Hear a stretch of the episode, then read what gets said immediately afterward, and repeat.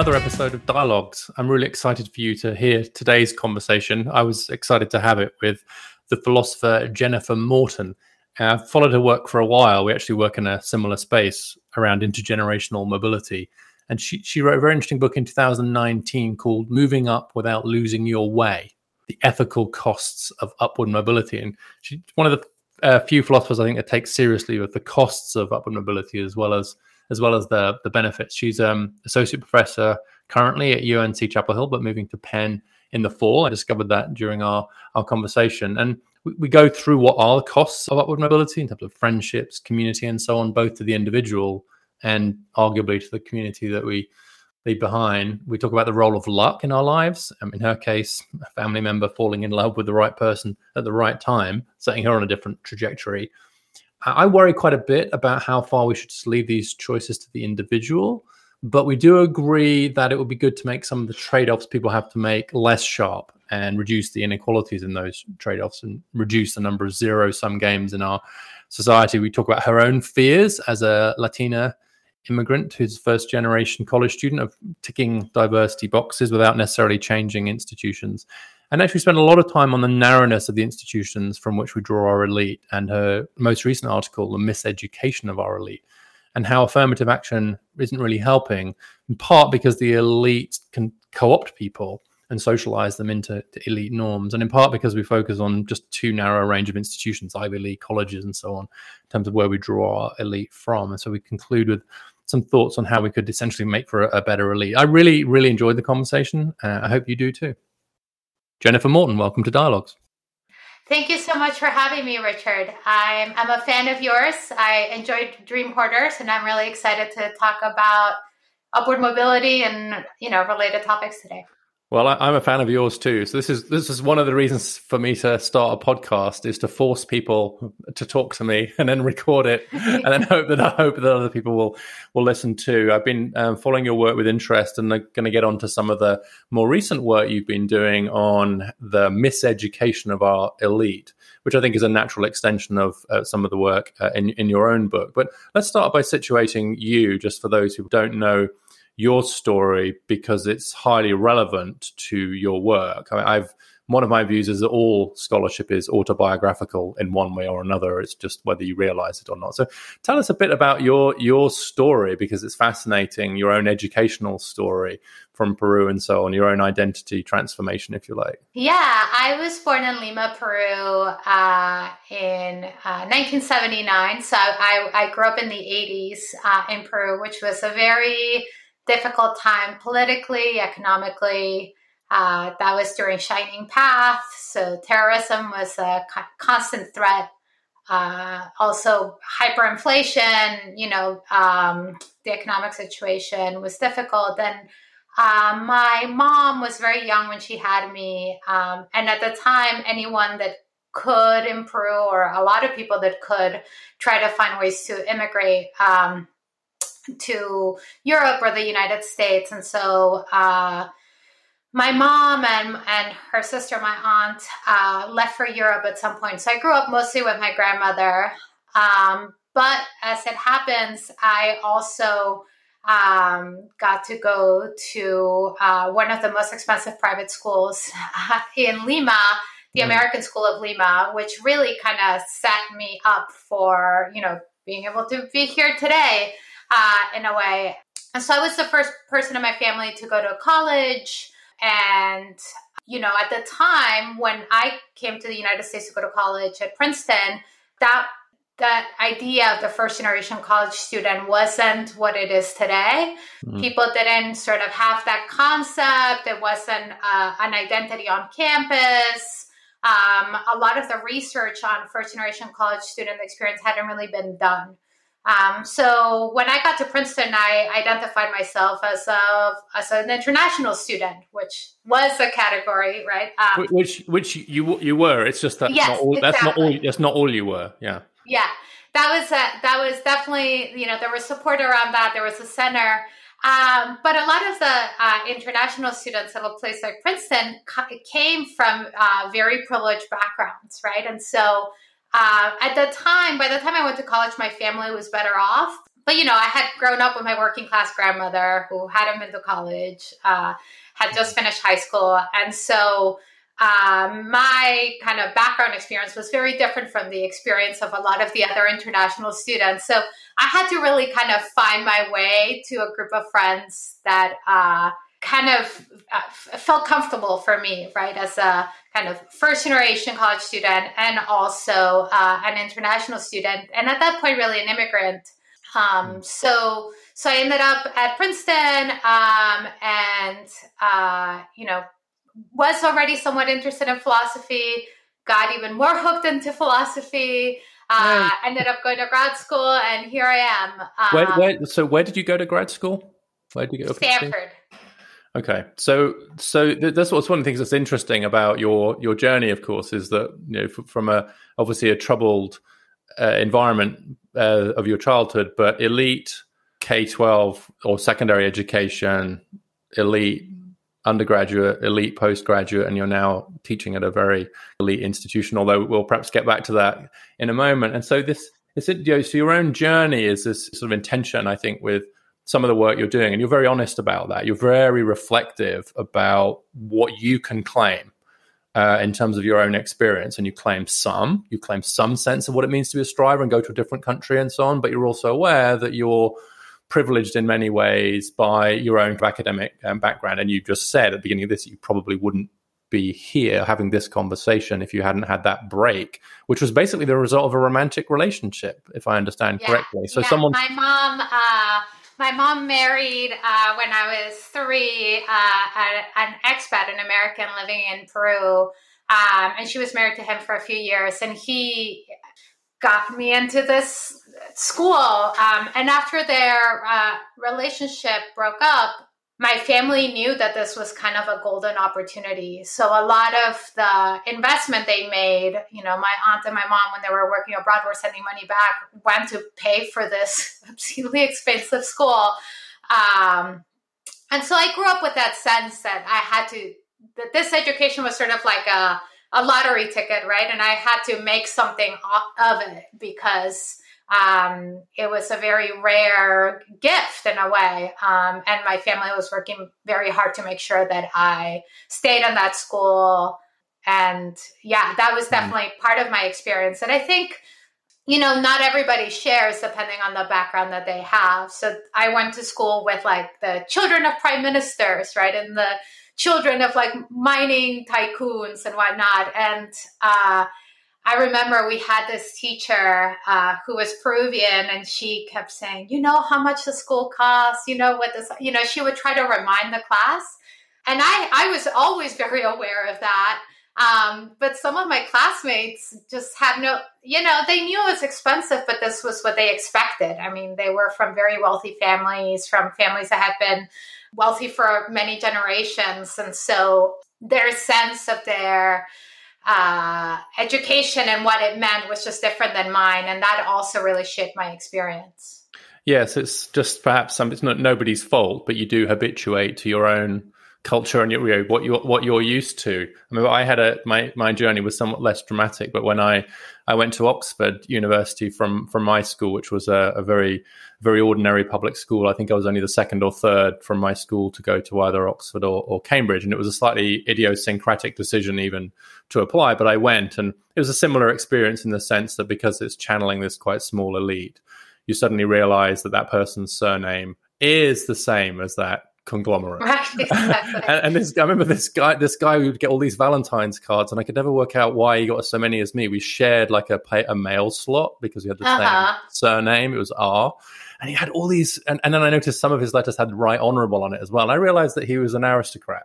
Yeah, he was right. inheriting some peerage. I knew him really well. He was actually really nice. But but again, it's like that's just these moments of realizing that there are different worlds. Well, let's dig in a little bit to some of the costs of these journeys um, and the kind of substance of, of your book um, and the the ethical goods you talk about. Obviously, your book's what uh, 2019, I guess, a couple of years mm-hmm. ago now. So um, I'm sort of playing catch up a little bit uh, in terms of you talking about this. But you talk about ethical goods that are not easily replaced. I'm I'm actually quoting from your work here now. You say the weakening or loss of relationships with family and friends and ties to one's community are not easily compensated for by making new relationships or entering new communities. And we should be reflective about what's being valued uh, here. And so, just explain a little bit about how what you mean by these why you think they're kind of so important, and I guess more importantly, why they're lost, why why they're necessarily lost, or usually typically yeah. lost as a result of being what you call a striver, being upwardly mobile. Good. Um, so the way I think about these ethical goods is uh, in line with a tradition and philosophy of thinking about ethics as what makes for a flourishing life. And I think for most of us, a really important component of a flourishing life are these relationships that we have with family, with uh, friends, with our communities. You know, our senses, our sense of identity is very tied up um, with these relationships. And what I argue in the book is that there's often tension for strivers. So I call strivers those first generation or low income students that are trying to, uh, you know, move up the socioeconomic ladder through education. That there is often tension between staying connected to family, to community, uh, to one's neighborhood, maybe one's country, and striving for these, you know, educational goods, career opportunities that often are happening somewhere else, right, in other communities, um, in other places, maybe in other countries. And that there's often a tension there. Now, this tension isn't the same for everyone. So, you know, as we talked about earlier, I, am privileged in, in many respects, and uh, one of the ways in which I was privileged was that my family, my aunt and my mom, by the time I was in going to college, were much better off economically. And so, for example, I didn't have the burden of having to uh, work to pay for um, my family's care, my sister going to school, or you know all of the many other things that I've seen my students have to do, where they have to support their families financially. Um, I wasn't expected to be uh, you know, sending money back as soon as I moved to uh, the United States, which was true of my my mom and my aunt. As soon as they left, they were expected to be sending money back to support me and my grandmother. Uh, so so I you know I had that privilege, but other students don't, and they're expected, and not just expected, they want to support their families, right? They want to be there and and help when their family you know is suffering financially or maybe they don't have childcare or they don't have elder care um, and they want to be there for their families and but that takes time and energy away from you know getting their education and and um, maybe pursuing like a, a, career path towards like a you know white collar job. Um, and so there is this kind of tension and, and and for the book i interviewed people who'd gone through yeah. this sort of process of striving and and and you know you see different degrees in terms of that tension. Some people felt it very keenly. Uh, for some people it's not that they lost their relationship to their family and friends or to their community but that it weakened. Um, and and so you see kind of a, a, a range of uh, cases but i think it is this common feature that you feel this tension between where you come from and feeling connected to that space and and being kind of a full participant in that community and entering these new communities where you find all these opportunities um, but but that but that take away from you being kind of fully engaged with your home community yeah, you talk about you use code switching, which is typically used in, in, in terms of race, but I, you uh, I think you can apply it in terms of class as well. I think to some extent we probably all all of all of us who've been upwardly mobile to see some extent engage in that a little bit. We speak differently, we may act differently uh, when we go to kind of our home communities uh, and so on. But I guess my my question for you is well let's uh, let me make try and make a further distinction first is that there's there's sort of the immediate trade-offs like while you're studying so there's the difference in the experience between, and you, you, know, we all, if you teach students at different socioeconomic levels as you have, you see this all the time. The the difference between the external stresses, right? Are they are they spending their evenings drinking and hanging out with their buddies or playing lacrosse, or are they taking their grandmother uh, to the hospital and caring for them? Right. So we all you kind of see that. That's the immediate trade off, but in some ways, the longer term trade off, which is this sort of distance that you talk about, I think is in some ways the more ethically important because it's the pr- it's the ethical price you pay for upward mobility. But I guess my question is, isn't that always the case? I mean, isn't mm-hmm. is life is full of regret, and so I think about the regrets the regrets I might have as a result of having taken the journey that I have, which have had costs for sure, and they've had benefits. But then I look at the people who made a different choice. Let's say I decided not to go to Oxford, decided not to be so upwardly mobile, decided to stay in my hometown. I think I'd regret that, and I think I'd regret it more um, because I am me now doesn't mean that the friends I had who made that choice they, they regret it. they, they might, but to some extent, we always regret the path not taken. And so, I guess what I'm wondering is, mm, to some extent, isn't this just life? Right.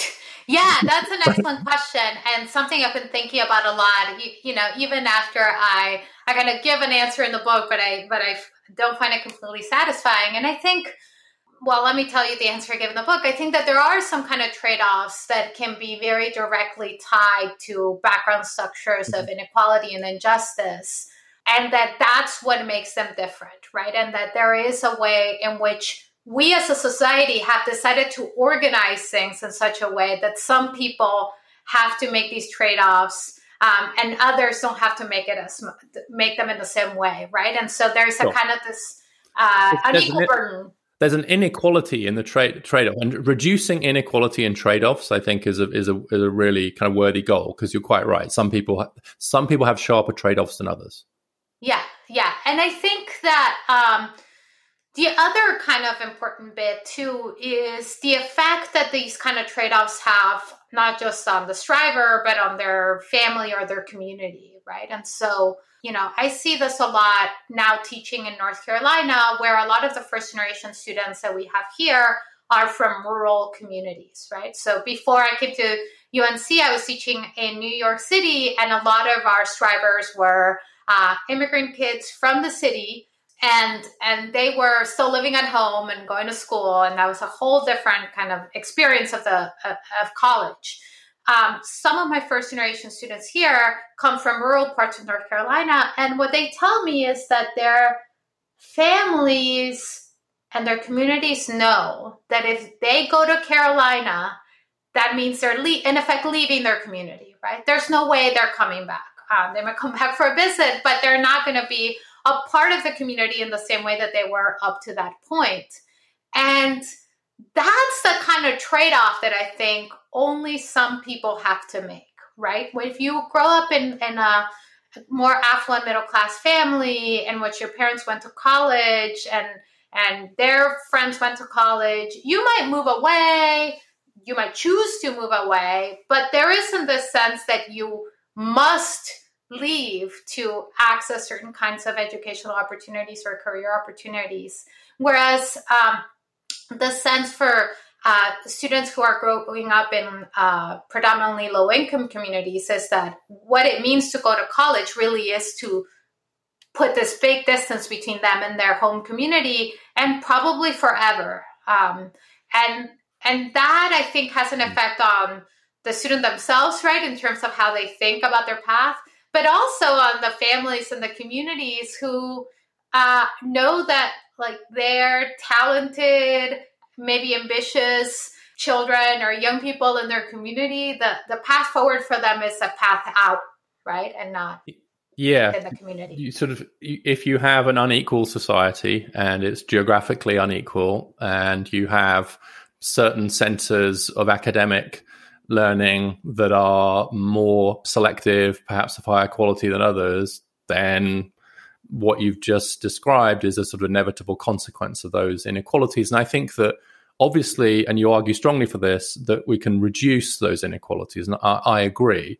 Um, and I think we'll get on to I want to get on to where we take our elite from in a moment because there's a bit of a vicious circle here. You have to go to the flagship or the Ivy League because that's the because that's the bottleneck. Uh, I don't know if you know. Do you know Joe Fishkin's work? yeah, yeah, yeah, exactly. So interesting. And, and I think it's not just right the educational uh, um, institution, though that's an important bit of it, but it's also where the jobs are, right? So if you get a computer science degree from Carolina and then you're thinking like, where will I go? Uh, you, are probably not going to go out to rural North Carolina for your job. And so, um, you know, we, we could envision a system in which, yes, you go away to college, but that's like a temporary thing, right? And then you come back to your community where there's a job there for you that uh, makes use of your education and helps you lead to your communities thriving. And but that's not the situation in many uh, rural communities or low income communities. It's not. It's no. It's not even an option. But I think about um, some of my own friends, high school friends I'm talking about now, who did go away to university, and sometimes they even pursued a career in London for a while. But then when they had children themselves, hmm. they wanted they, they went back to the town that I grew up in, which is in Peterborough, just just north of London. And I think that's a bit of a trend. Sometimes people might move later, but it does require, at least for the labour market there, to be sufficiently developed to be able to make something of your skills. Right? You probably face some trade offs, but that example of you know some so of my friends going back and me not doing it, it does come back to this question of choice and autonomy. And mm-hmm. I worry a little bit that your analysis doesn't put quite enough emphasis on autonomy and, and on, if you like, the site where these trade offs are made is the site of the individual. And so, of course, there may be part of me that regrets having lost some of the sense of community from being in my hometown. But I trade that off against all the other opportunities I've I've had, and I choose I choose one bundle of ethical goods over another. Right. Like, right.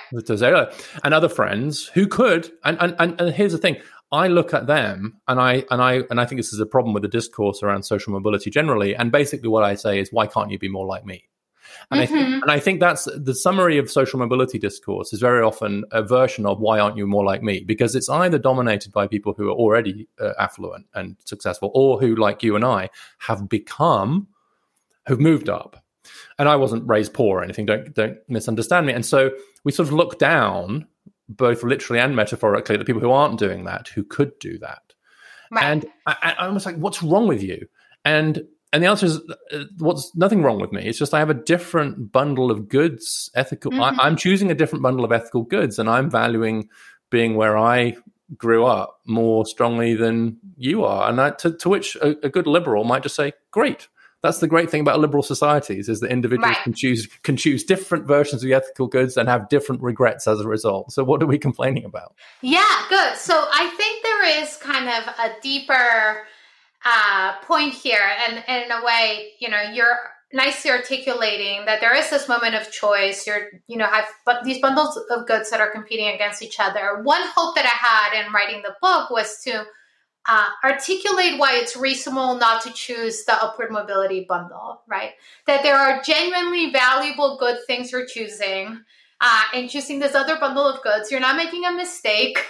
Uh, right? It's it's not some sort of like rational deficit that all of a sudden you decide you don't want to pursue this path of higher education and want to stay in your community. Um, the problem of course is that this often consigns you in particular in places like the united states right to uh, less access to good education for your children to uh, like a clean environment to uh, you know good jobs so i think that the trade-off that people face ends up being between um, remaining connected to family and friends and community and seeing those as really valuable but that comes with right uh, trading off things that i think yeah. nobody should have to trade off to be connected to their family, friends, and community, and and and you know appreciating those goods, valuing them in the right way, and so on. Um, and you know, the more kind of uh, perhaps underlying radical thought here is that a lot of us are being forced to make those choices, and what happens, and that's that some of us who are in like these more affluent kind of you know upper middle class circles is that we're kind of trained in a way and, and encouraged to not value those attachments quite as strongly so that we are mobile and are willing to pick up as i will in next week you can see like the moving boxes behind me uh, to move to philly. And you know because oh, i didn't know that. uh, are you moving oh, yeah. to philly? Why? Yeah i'm moving to the university of pennsylvania.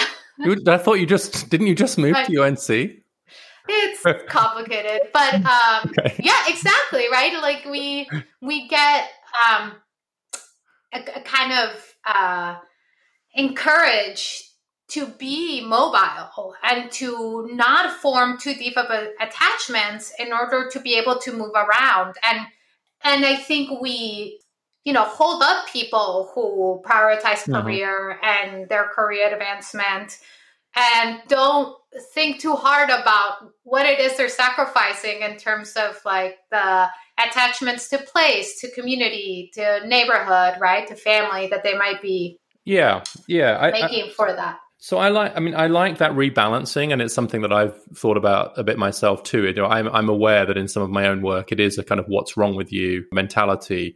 Actually, I, I, I don't know if I can find the study, but it, this would be of interest to you. I don't think you referenced this work. There was a study looking at comparing white and Latino students in Texas somewhere, and which ones went away to a selective college, a highly selective college, who would have meant moving away.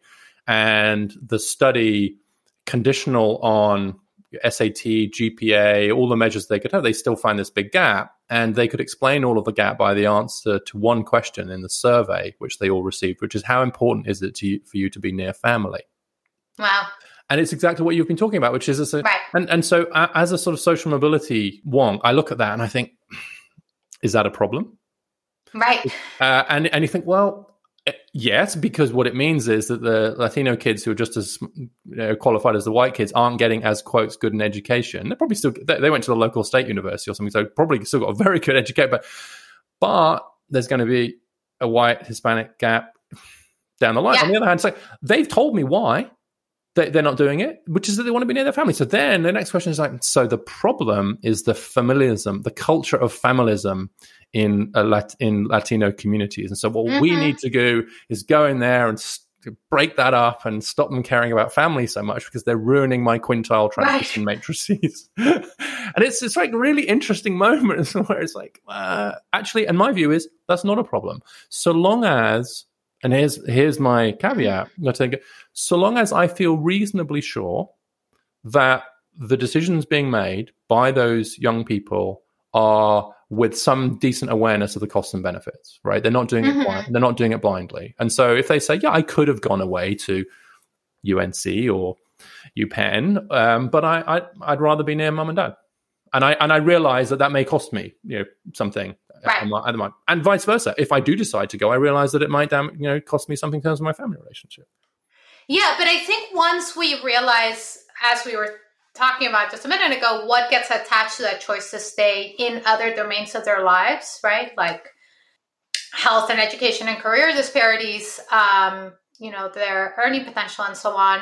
Then I think we need to step back as a society and think, how much do we value, right? Family and and community and the you know the associational life. Uh, if if what we in fact have done is set up um, our economy in such a way that the incentives are structured to make those bonds weaker at you know if we're interested in, in pursuing like career opportunities or educational opportunities or these other goods um, that lead to the productive economy and i think that's the part that for me is troubling and it might be that i come from this kind of like you know culture in which family and attachment is really important but one thing i've noticed is actually you know, and talking to my students here who come from nor- rural North Carolina, is that there are many parts in the U.S. of like white, you know, Americans who have been here for a while who are not immigrants who uh, also share this attachment and valuing of you know the associational life like uh, these relationships and family relationships and community relationships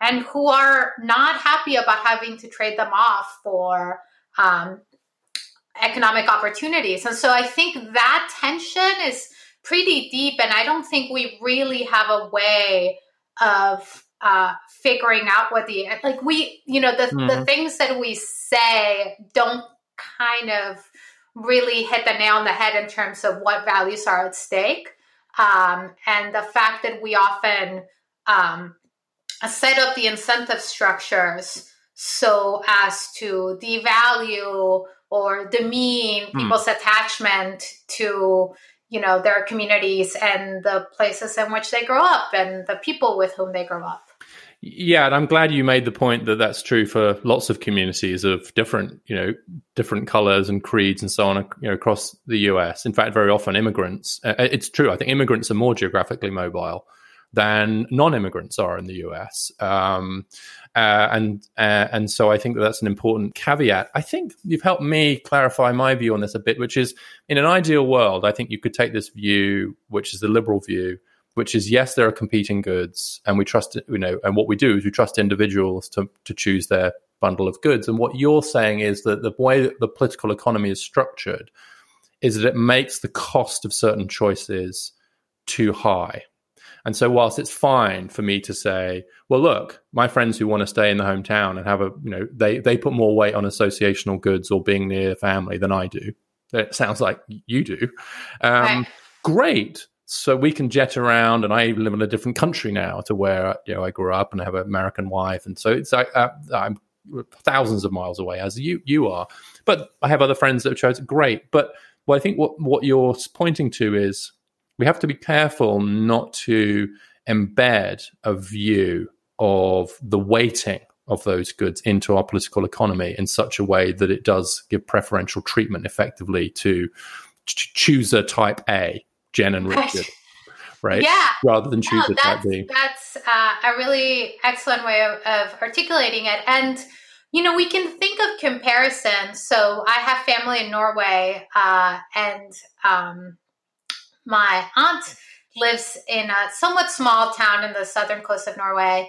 Um, you know, a town that has like farming and uh, lots of people there have lived there for many, many, many generations. So she married a Norwegian man, my uncle, and he's extremely wealthy, actually. He's from an extremely wealthy family. Um, they help pay for my education.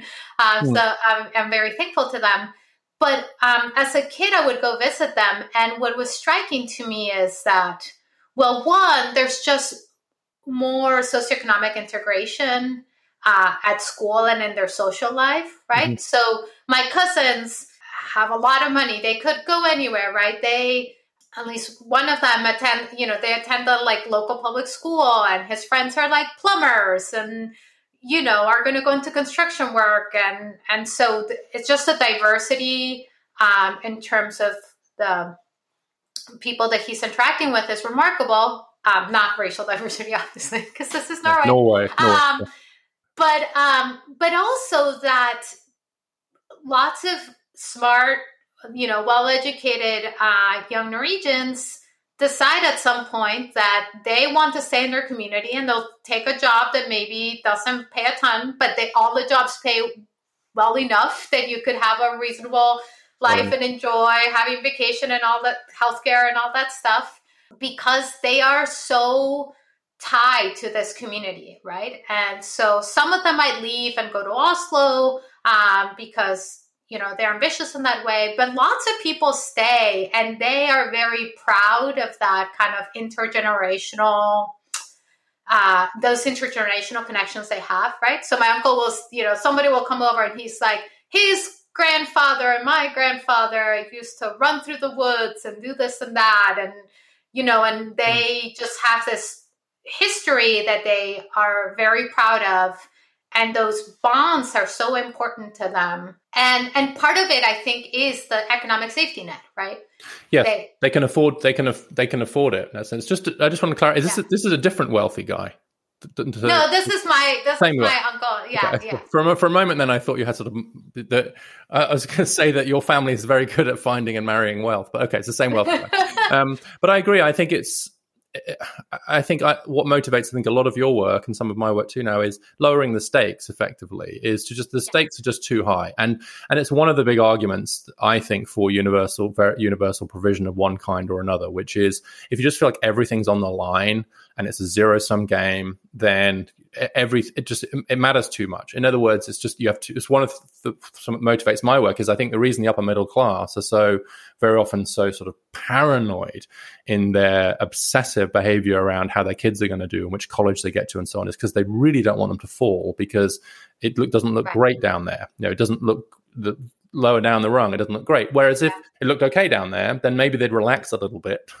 maybe they maybe the zero sum games around some of these bottlenecks would reduce. And so I think there's a vicious circle at work here, which is the more the more unequal we are, the higher the stakes, the more expensive the the trade offs. But this issue about community, maybe you've raised it. I didn't I didn't see Norway coming, so that was a great addition to your global perspective. But this issue about damaging the communities that are left behind, you know, you talk about the talented people who leave, and and that's interesting to me too because I I, I fear there that the danger sometimes is that it could have quite a chilling effect on individuals. It's almost like some of them feel guilt, some of them feel guilty enough uh, about leaving their community. I think about this even in my own sort of family context. And so, to some extent, there's a danger maybe kind of piling onto that and saying, you see, you know, you've left them behind, they're going to struggle.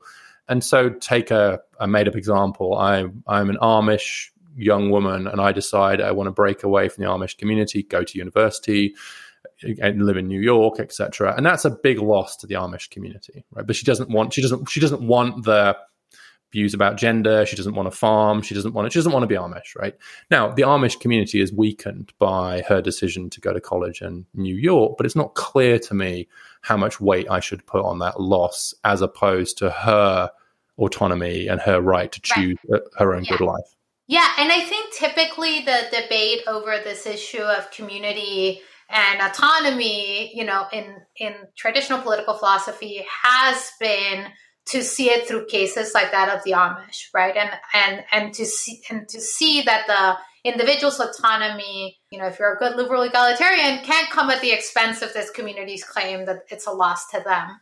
And I think that's right. I think what's interesting about the cases of strivers and the people that I've been thinking about, so, you know, uh, Latinx, but also uh, African Americans and immigrant communities in the United States, is that in many of those cases, there isn't this sort of like claim even on the part of families right that that um, you shouldn't leave or anything like that. Like many of these parents want to see their children do well right they want to mm. see their children succeed educationally um, and many members of the community want to see like the talented young people in their midst uh, do well educationally and so for them, like they might agree that the trade off makes sense, right? They might say, like, yes, great, you like went and did something of yourself and you're leading a great life and we're all so proud of you.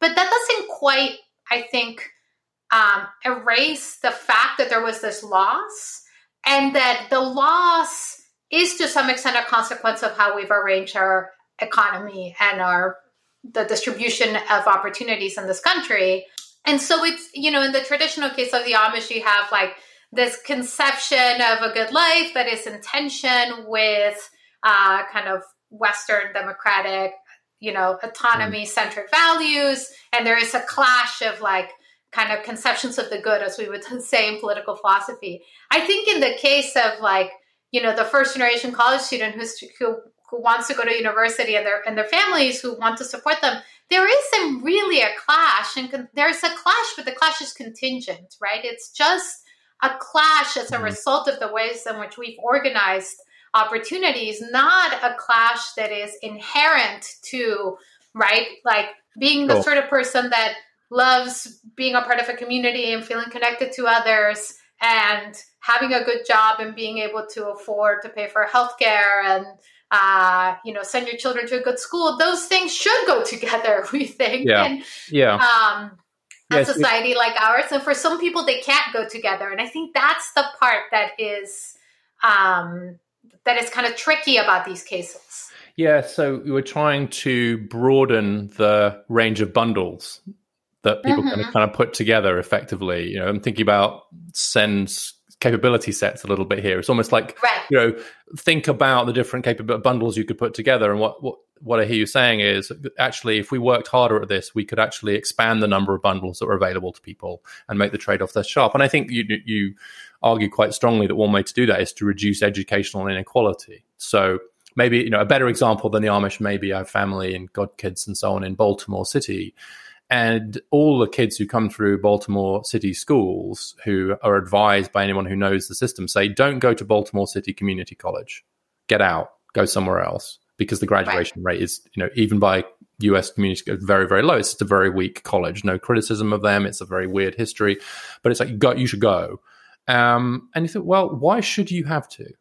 Let's say you want to go to community college that's the route that's mm-hmm. best for you and you grew up in baltimore city and you'd like to stay in baltimore city and i can think of lots of family members of our family who would like to do that why should i have to leave to get a decent community college education and and so that's maybe a kind of better example of how we could like let's make baltimore city community college an amazing community college maybe hopkins right exactly.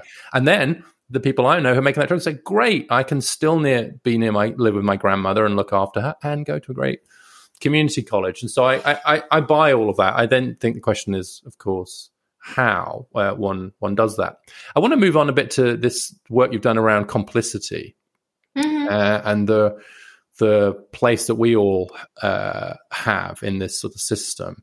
Um, and you've just described your own moves, actually. Um, yeah. And it's, it's, it's very interesting essentially, I, I, hope I don't butcher the argument, but I think one of your worries is that the upwardly mobile, the strivers, etc., get co-opted one way or another by the very elite systems they've been broken into in ways that mean that they're not as powerful as they could be in opening up those systems to other people. So it's not quite we pull the ladder up behind us, but right. it's but it's very much along that uh, along that line, isn't it? And so, talk a bit more about how you wrote this very good article, which we'll link to around complicity in the academy, reflecting on your own yeah. experience. Can you talk a bit more about and how complicit you feel like you are uh, in it, okay. and I am, and so on, and what we can do about it? Yeah, um, good. So there is this tension, I think, um, that anyone who's a striver and is very cognizant of the ways in which these unjust structures have impacted our paths. And i think this is many many strivers right? Like you you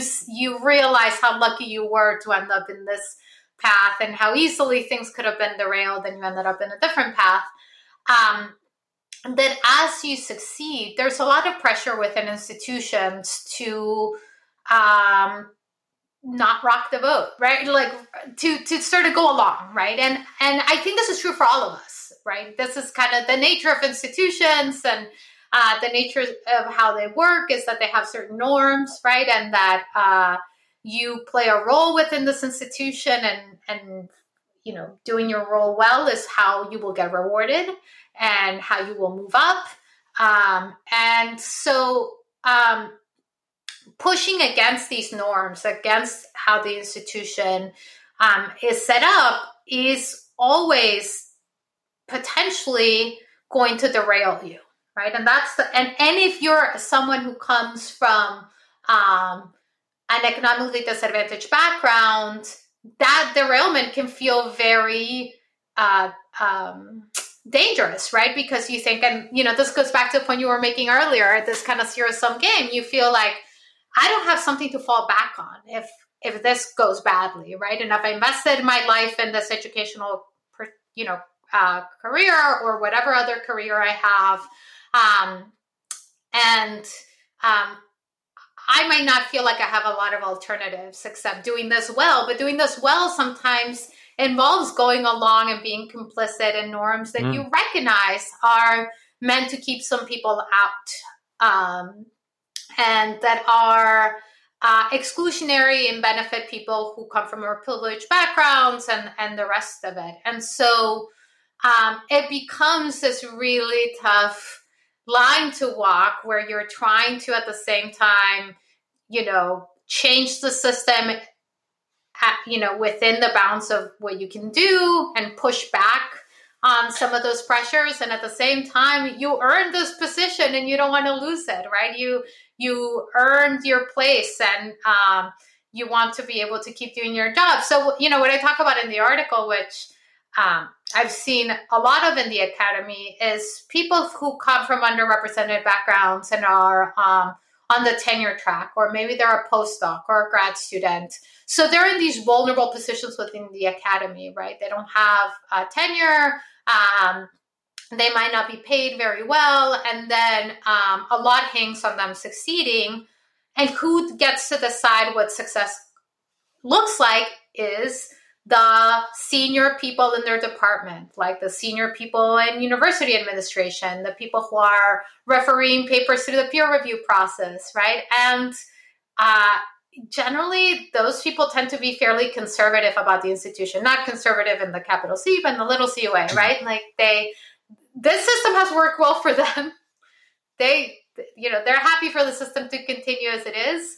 Um, and and what ends up happening is that there's this tension between wanting to push back on how the system is set up because you see that it's not serving say your students well or other people like you well um, but at the same time wanting to do well by the standards uh, of the institution and and and, and it mm-hmm. i think it's this real tension and yeah for me it's been something i've been thinking about a lot throughout my career and uh, you know i i try to kind of push the boundaries of my role while keeping my mm-hmm. role mm-hmm. on the other hand i think there is there is little that individuals can do often right so um, you know, maybe this goes back to some of the stuff that you talk about in your book, Dream Hoarders. The the parent who's thinking like, do I send, you know, do I game the system to get my kid into the good public school or send them to private school?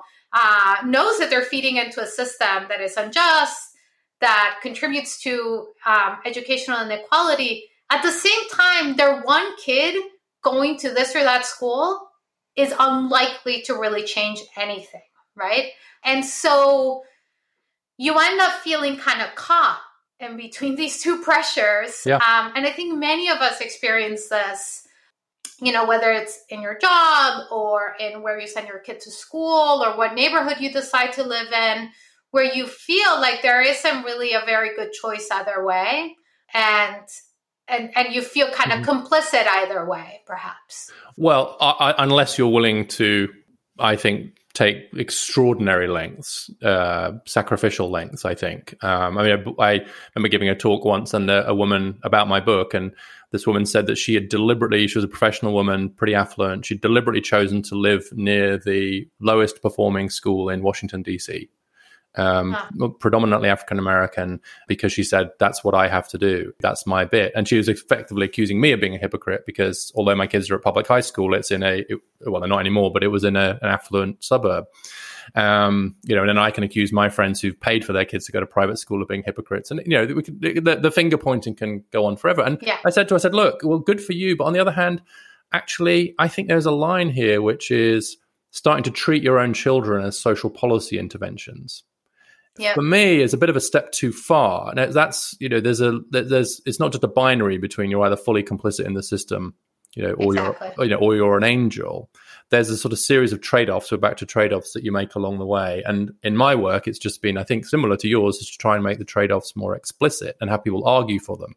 But I think it's this question about norms and trying to create norms around these paths. I mean, your own work, you write in your book, you you were writing about City College New York, and I love the CUNY system. It obviously does very well on all the social mobility metrics from Chetty and others that you cite. But your own distance is is I'm pushing you on this a little bit, but is growing, right? So I did I did I did the Chetty lookup. I oh, I actually gave a talk at UNC Chapel Hill recently, so I had these numbers oh. in hand. I, I'll find them for Penn, but at City College New York, the median household income of a student was forty thousand dollars.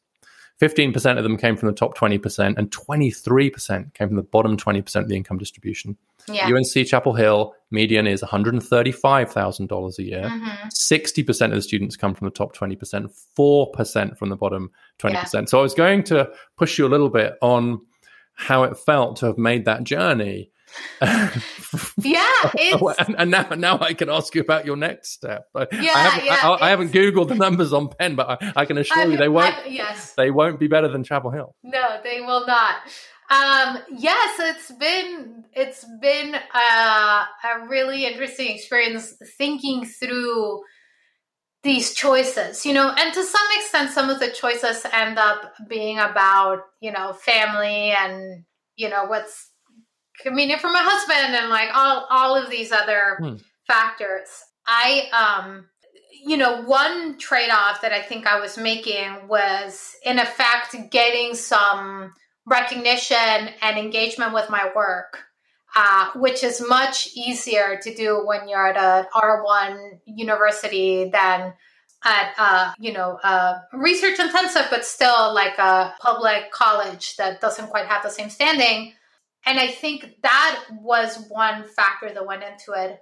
Another, and and you know, alluding back to the discussion of like where to send your kids to school is about where you draw the line around uh, work conditions, right? And so there was a lot about CUNY and teaching at CUNY that I loved. I love the students. I still miss teaching those students. There's nothing like being in a classroom with people that have like kids and jobs and also young 18 year olds who are idealistic and you know and having those two sets of students talk to each other and come at things from such different perspectives. I think we really miss out on that in many of the kind of highly selective universities and college. And in fact there's like very little diversity and experiences in the classroom.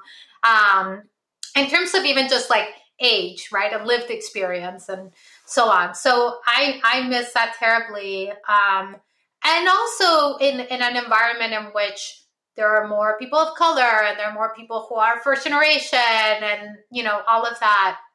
But we got we got pushed at CUNY, and this happens all over the country, obviously, to have bigger and bigger classes. Uh, you know, kind of worse working conditions, trying to increase the teaching load, and at some point you feel like you're not teaching as well as you could when you have, you know, I don't know, 120 students in a semester, and somebody says, You're supposed to teach these students how to write an essay. Like, that's. Yeah, you so know, you hit, that, so you, you hit resource constraints, and I, you know, I yeah, say, yeah, you hit resource constraints. I think also for me, you know, some of my work has been, as you mentioned earlier, about the elite and how we educate the elite, mm. and I was I've gotten a lot from being at different sorts of educational institutions. Um, you know, I I'm kind of an observer of how these institutions work, and that's where a lot of the creative energy for my work comes from. So I really uh, was excited about coming to Chapel Hill, in part because the first generation students here look different than the first generation mm-hmm. students at CUNY and our students from rural communities, and that's a you know a totally different set of students uh, with different concerns uh, who were coming at college uh, you know in a different way um, than my students in new york city. So i was excited about that. But it is hard. I know that i am you know in a way choosing making choices that are responding to incentives in the system that reward you know, research expertise and so on at the expense of having people with this research expertise be in front of the classroom of majority low income, you know, majority first gen students and majority students of color. It's very hard to find a place where you can get both of these things together, like research support and you're teaching this population of students. And so, yeah, it's been hard thinking about those trade offs. Yeah. And definitely, I have all sorts of complicated feelings about Well, I, I, I think if we don't, if we're not experiencing some cognitive dissonance, we're not doing our work properly in this, yeah. in this space. I actually gave a talk about my book. I was sort of ranting about the segregation in higher education in the US. And someone looked at my bio, and at the time I was teaching part time at Georgetown, as well as being oh. at Brookings Institution, incredibly right. elite institution. And they just they, they came up to the microphone and they're "Why do you teach at Georgetown?" And I had this moment of thinking, "Oh my god." And so I, ne- I, never have since. And I'm sure saying this out loud means I never will again. And in fact, Brookings instead set up a lecture series with UDC which is an oh, I just gave a talk at UDC. yeah, so so great. it was, yeah. it was it, again, it was this moment of like, and it was I hadn't even thought about it. I'd done it because Brookings right. relationship with Georgetown. It's easy, and you know, it's like the equivalent of the Twitter blue check. It's like you just and and that's I was like, how many credentials do I actually need before I feel right. like I, I, feel like yeah. I, am okay? This is a constant up. Yeah, the, the credential inflation. It's just this like uh, Brookings. So the final thing I will say that makes me feel slightly better is that yeah, because uh, I want my, you, I want you to feel better. Right. My my plan in moving to Penn is you know another interest of mine at, and you share this interest is in the inequality between institutions of higher education right not just like students but how many resources some institutions right the georgetown's of penns amass at the expense of udc and uh, City College of New York. Um, and so part of my plan for going to Penn and part of you know what I negotiated is um, I want to start a, a kind of partnership with a community college. And I think there's a lot to be gained. I mean, I'm mm. generally skeptical of win-win situations, mm-hmm, mm-hmm. but I think this might be genuinely a case in which Penn students could get a lot from being an intellectual community with community college students and vice versa. And I and I think there's just a lot of knowledge in community colleges, for example, about how to teach and how to teach well and how to teach a diverse, um, a, you know, a diverse group of students. And I know from my experience, you know, being at Stanford for my PhD, that students at very elite institutions do not get very good training in how to teach, and they don't get very good training in how to teach students who don't come from similarly elite backgrounds. And yet, those students end up getting jobs in non elite colleges and universities, and then they get there and they're not entirely sure how to teach these students. Whereas in community colleges, in some flagship public universities, you have people who are amazing teachers. And I know this from being at CUNY and who know how to teach uh, that population of students really well. And I think there's a lot of knowledge that could be gained there, you know, for mm-hmm. Penn students. And and I think there is a lot to be gained in terms of resource sharing, you know, kind of picturing like having invited lectures where the audience is both students from a community college and students from Penn. So my idea is to sort of come up with a project, uh, and you know, a lot of it requires finding the right partners, in which there is this kind of sharing of knowledge and resources around philosophy, you know, an intellectual topic, building intellectual community.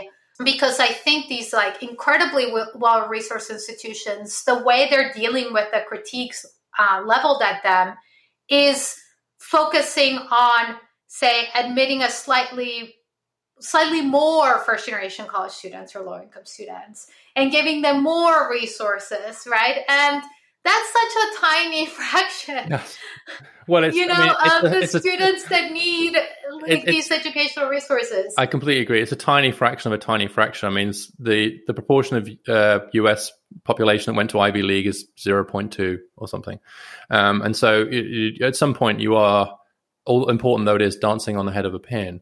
And there, I agree. Also, there's an amateurishness to the teaching at professional at those really elite institutions. They're really there for the research, and then you're just supposed to somehow magically pick up the ability to teach, which is why there's so much horrific teaching that people are spending a fortune on in those places. But that's a nice way into the last thing I want to touch on was this provocative new piece you've got on the miseducation. I think it's called the miseducation of our elite, and I think it's directly relevant to what you were just discussing, which is the problem of drawing our elite from such a narrow range of institutions. And then because we do that, having a, a model of affirmative action, which presumes that by ticking certain boxes, you're getting the representation of different groups, right. um, but you're missing something very important. So I'm just going to I'm going to read a, a, sentence, a couple of sentences from the paper about the Supreme Court, which I think is is a nice illustration. You say a Supreme Court that is composed entirely of Ivy League graduates is not as representative as it could be, even if it numbers among its ranks an African American man, a Latina woman, and a Jewish woman. This obviously, um, I guess, written a little while ago. Um, actually last no, no earlier this year i guess right? So um the suggestion yeah it's that, you know the the acceptance to production. Uh, exactly. That's right. Well that's one of the reasons why i'm not an academic. But yeah. um but here's the key bit. The suggestion at the heart of this article is it would be even more representative if among its ranks it also had graduates from cal state City University of New York. Yeah, I guess you had to have that one in there. Mm. Texas A&M because it, we're lacking this educational experience. And the people who and maybe you're one of these people is even if they come from a more diverse background, by the time these institutions are done with them, they've been elitized. They've been made to think the way we do. And so they lose all their ability to actually change. So there's a different kind of representation. I mean, characterize that problem correctly, and then it, yeah, and, it, yeah, and, and then what exactly do we what, what, what, do we do? What do we do about that? Yeah, so I th- think that we often you know, conceive of educational institutions in terms of uh, these kind of black boxes, right? And we think, okay, who's getting into Harvard, right? And then you have the Harvard degree, that means something, right? Um, but what is happening within these educational institutions in terms of how students are being shaped? And I think that what we don't often acknowledge is that elite institutions tend to shape students in very similar ways. And that's a product of who's there, right? And uh, most of the people there are from very privileged backgrounds. And so even if you have a student coming from a low income background or a first generation background or you know a student who comes from a very rural area or, what have you slowly they will be socialized into the norms the expectations the ideas of this very narrow way of looking at the world. And what i I think is missing is that there are educational institutions, you know, for me, obviously CUNY is the model, but Cal State and so on, in which what is happening within the institutions is very different in terms of whose voices are being heard, uh, what ideas are being discussed, and those institutions have something to contribute to our elite's education, right? And and so um, actually, I was recently kind of finishing up the semester here and talking to a group of seniors. So it was their last semester of college, you know, about their experience at Carolina and what they learned. And this very like insightful uh, uh, young woman and said to me, you know, I've had a great time here and I've learned a lot, but I really wish that in my classes there were people that were older and had families and there were just not 18 or 19 years old and you know that they, they weren't like her. Um I was like, there are such colleges and universities, not this one, but there are such places, and they do contribute to the education of those students in a way that goes unrecognized. Um, that students that emerge from those institutions know something about the world that many students at Ivy League colleges put out don't, right? Because they mm-hmm. really haven't had those interactions. Um, and that's a really valuable skill set that I think many in the elite are missing, and that it, it's very hard to get an, at an elite institution. And it means that the institutions that draw from those institutions end up being weakened too, because you're drawing people with that narrow mindset. You you quote some of the work on epistemic justice, but there's this yeah. question, and I think you argue for uh, epistemic diversity and that that, that diversity includes perhaps above all different experiences educationally socially etc and that that's in some way i would argue that's a more important kind of diversity both for the production of knowledge but in our elite than if you like the other kinds of i'm trying to kind of kind of phrases uh, the diversity you can see more easily right yeah. you quote anthony jack's work a little bit too because i think it is quite easy for institutions to say look how diverse we are like, well if I mean, back to your Supreme Court example, are you?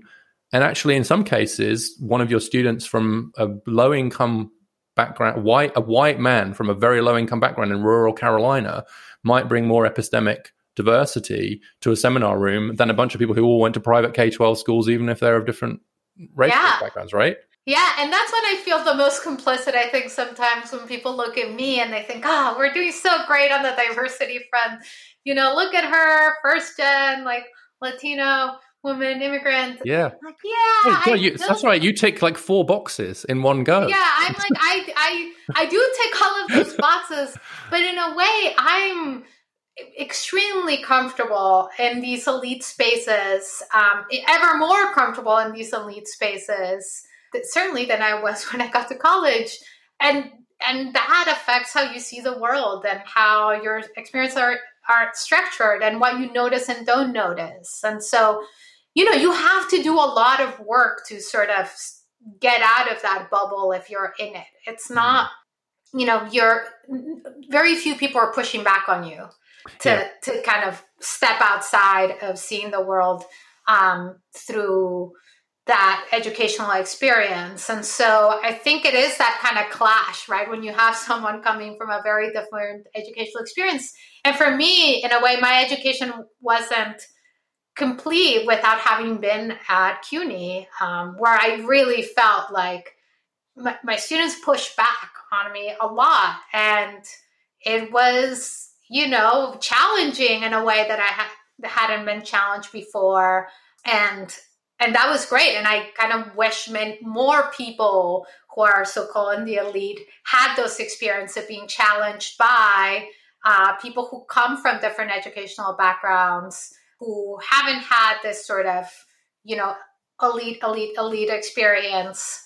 Mm. Yeah it's almost too smooth. I mean, these these institutions try they try to run you know in a frictionless way, uh, smoothly oiled by what you call the sort of social ease. And I think what, one of the things we've been talking about here is the both the value of and necessity for dissonance, discomfort, friction, it was uncomfortable. I mean, we did this did the thing at Brookings where we brought in all these high schoolers. we brought in 100 high schoolers. Instead of take your kids to work day, we said, no, stupid to take our own kids to work. Let's bring something. and, and, and an institution was like, well, where will they eat and what will we do? And will it be noisy? And like, and, and it, and it was, it was complete, it was, it was crazy, but it was uh-huh. fantastic, um, yeah. and unsettling and, and so on. But I, I do think that's right in terms of, this is difficult. And the challenge, I think, probably also for you, because as you just said, you trying to tick these boxes is almost like why do I then also have to be the one introducing right. the friction? Right, it's actually much easier for people like me. I think there's a in some ways a different moral responsibility for for the people whom it's harder to say, oh, well, they would say that, wouldn't they? So yeah. I think that's a different kind of moral responsibility. Yeah. Although I, I tend to think about the responsibility we have in terms of what you're in a good position to do. Mm-hmm. And so I think I'm you know, I'm in a good position to do certain kind of work and and and th- and that's how I take comfort in in these spaces I occupy because I don't think it would necessarily help anyone, you know, to go back to our earlier discussion, if I turned down a job at say UNC or UPenn because I thought, well, you know, like I, I can't be complicit in this system. I can't get out of complicity. Like I you know, I exist in the economy of higher education, and uh, and and the question is where, you know, given where your position and your skills and your knowledge set, how can you use that towards hopefully, you know, bending things towards a more just world, and and so that's how I think of it. Like, what you know, in my position, what can I do? And I think we should all be thinking that way. How do we use the power that we have? Well, good. Thank you so much for, for joining me. I, I love that conversation. I was fun. I was I was excited for it, and it lived up to my expectations at least. So, Great. thank you for your work, and I, I'd love love to keep up keep in touch with what you're up to. Yes, definitely. All right, take care. Bye.